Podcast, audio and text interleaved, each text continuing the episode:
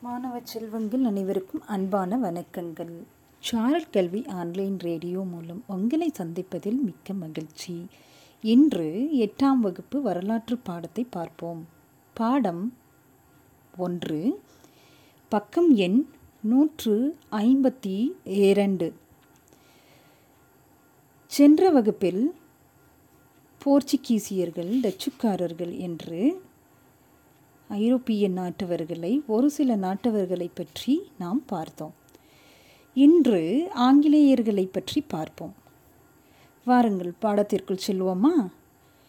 ஆங்கிலேயர்கள் இவர்களை பற்றி சொல்வோமே ஆனால் நாம் ஏறக்குறைய இருநூறு ஆண்டுகளாக அடிமைப்பட்டிருந்து சுதந்திரம் பெற்று சுதந்திர வாழ்க்கையை இன்று வாழ்ந்து கொண்டிருக்கிறோம்.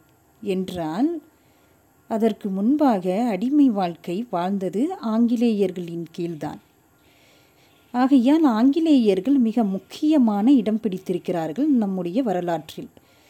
இது உண்மைதானே? இது எல்லோரும் அறிந்த உண்மை. இல்லையா? சரி வாங்க.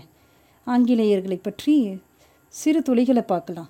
அதிகம் இருக்குது ஆனால் முழுமையாக இன்றைக்கி பார்க்கலனாலும் அவங்கள பற்றி ஒரு சில விஷயங்களை இன்றைக்கி நம்ம தெரிஞ்சுக்கலாம்.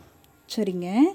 இங்கிலாந்து ராணி எலிசபெத்து கிழக்கிந்திய நாடுகளுடன் வர்த்தகம் செய்ய கவர்னர் மற்றும் லண்டன் வர்த்தகர்கள் நிறுவனத்திற்கு ஆயிரத்தி அறுநூறு டிசம்பர் முப்பத்தி ஒன்று அன்று ஒரு அனுமதி பட்டையும் வழங்கினார்.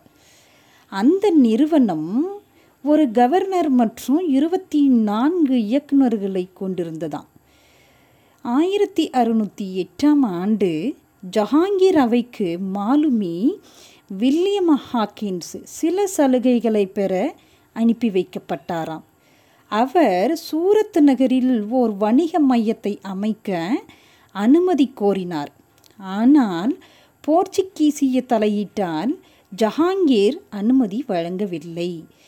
அப்பொழுது இங்கு ஆட்சி செய்து கொண்டிருந்த வம்சம் முகலாய வம்சம் முகலாய வம்சத்தில் ஜஹாங்கீர் அரசவை நடந்து கொண்டிருந்தது.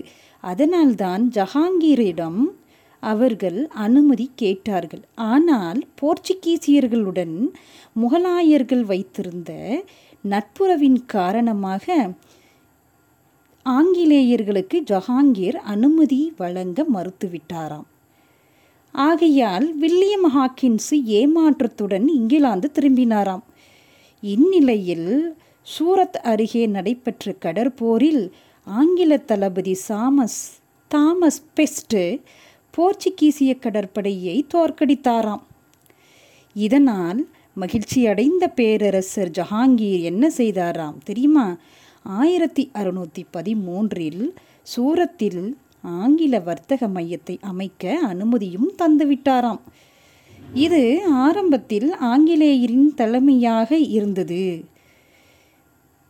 இது ஆரம்பத்தில் ஆங்கிலேயரின் தலைமையகமாக இருந்தது. இந்நிலையில் ஆயிரத்தி அறுநூற்றி பதினாலில் கேப்டன் நிக்கோலஸ் டவுன்டன் போர்ச்சுகீசியரை வென்றாராம். இந்த சம்பவங்கள் முகலாயர் அவையில் ஆங்கிலேயரின் கௌரவத்தை அதிகரித்ததாம்.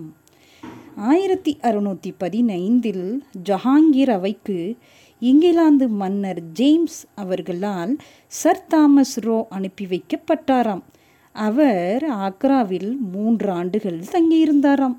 மூன்றாம் ஆண்டு இறுதியில் பேரரசர் ஜஹாங்கீரிடம் இருந்து இந்தியாவில் வணிகம் செய்யும் உரிமையை பெற்றாராம்.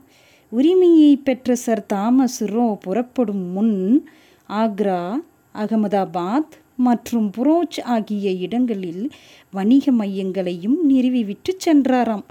ஆங்கிலேயர்கள் தங்களது முதல் வணிக மையத்தை வங்காள விரிகுடா கடற்கரையில் உள்ள மசூலிப்பட்டினத்தில் ஆயிரத்தி அறுநூற்றி பதினொன்றில் நிறுவினார்களாம். இது கோல்கண்டா அரசின் ஒரு முக்கிய துறைமுகம் ஆகும்.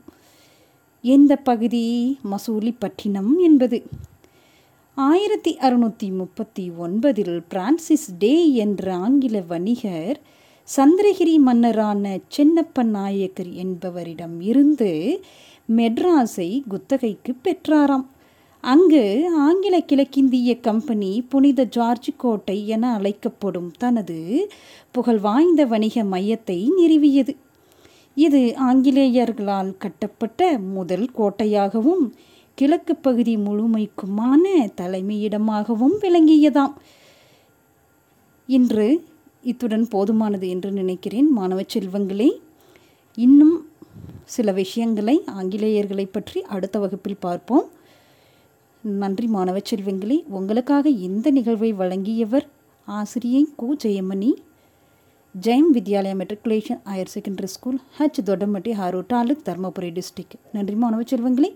மீண்டும் சாரல் கல்வி ஆன்லைன் ரேடியோ மூலம் சந்திப்போம். நன்றி வணக்கம்.